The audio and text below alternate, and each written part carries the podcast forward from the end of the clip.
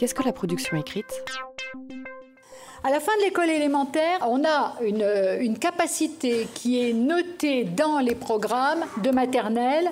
C'est à la fin de l'école maternelle, l'enfant est capable de produire un énoncé oral dans une forme adaptée pour qu'il puisse être écrit par un adulte. Ça, c'est véritablement une, capacité fondamentale qu'il faudrait que tous les élèves aient quand ils arrivent au CP. Ce n'est pas le cas, je vous l'accorde. Mais c'est pour ça qu'il faut que l'on continue hein, à travailler, c'est-à-dire qu'il faut que les élèves comprennent qu'on n'écrit pas comme on parle. Donc toutes les activités en début de CP, ça va être pour dicter à l'adulte des phrases euh, qui sont scriptibles, c'est-à-dire que l'on peut écrire. Ça, c'est véritablement euh, une, capacité ou une compétence qui est fondamentale. Donc, euh, la production écrite, c'est une activité complexe. Pour moi, il y a une étape fondamentale, c'est apprendre à rédiger. C'est incontournable. Avant d'apprendre à organiser ses idées, à chercher des idées, organiser ses idées, faire un plan, etc., il faut déjà savoir rédiger. Et puis, on a effectivement des projets d'écriture, et ce sont ces projets d'écriture qui sont en lien avec la lecture que je développerai tout à l'heure. Alors, une activité complexe. Quand on écrit, nous, soit vous, euh, n'importe qui, quand on écrit, déjà nous, on sait que on a, si on écrit, c'est pour quelqu'un, pour quelque chose. Hein. on a un but, on écrit à quelqu'un euh, pour quelque chose, même si c'est pour soi-même, hein, si c'est dans le cadre d'un journal.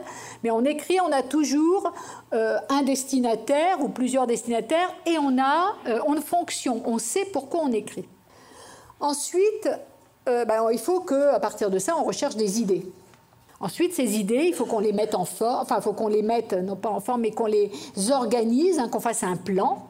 On se dit, on va déjà euh, commencer par cela, dire cela, dire cela, etc en fonction de la structure du texte, parce que le plan, si vous écrivez un texte informatif, ou bien si vous écrivez un, conte, par exemple, euh, ou si vous écrivez votre journal, euh, bah, ce n'est pas du tout la même structure, hein, bien évidemment.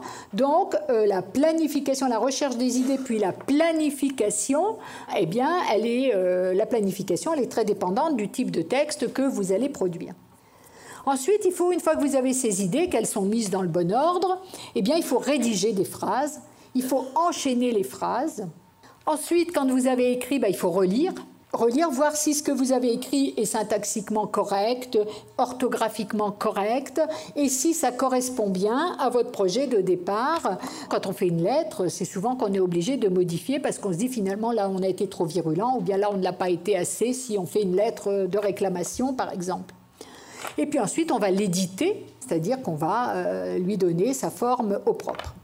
Alors rien que quand vous voyez ça, recherche des idées, planification, rédaction, révision, édition, on voit déjà que c'est complexe, qu'il y a beaucoup de choses à faire et que eh ben, on ne peut pas tout faire en même temps, on ne peut pas tout apprendre en même temps. Et c'est euh, Jean Hébrard et Anne-Marie Chartier qui, dans les années 92, euh, ont euh, bien montré, hein, par les recherches qu'ils ont faites, qu'il ben, fallait déjà commencer par apprendre à rédiger. Hein. Et c'était plus facile que d'apprendre à planifier. Et donc l'idée, c'est on apprend à rédiger. Euh, c'était dans un petit ouvrage qui s'appelait euh, Entrer dans l'écrit, euh, qui était chez Atier.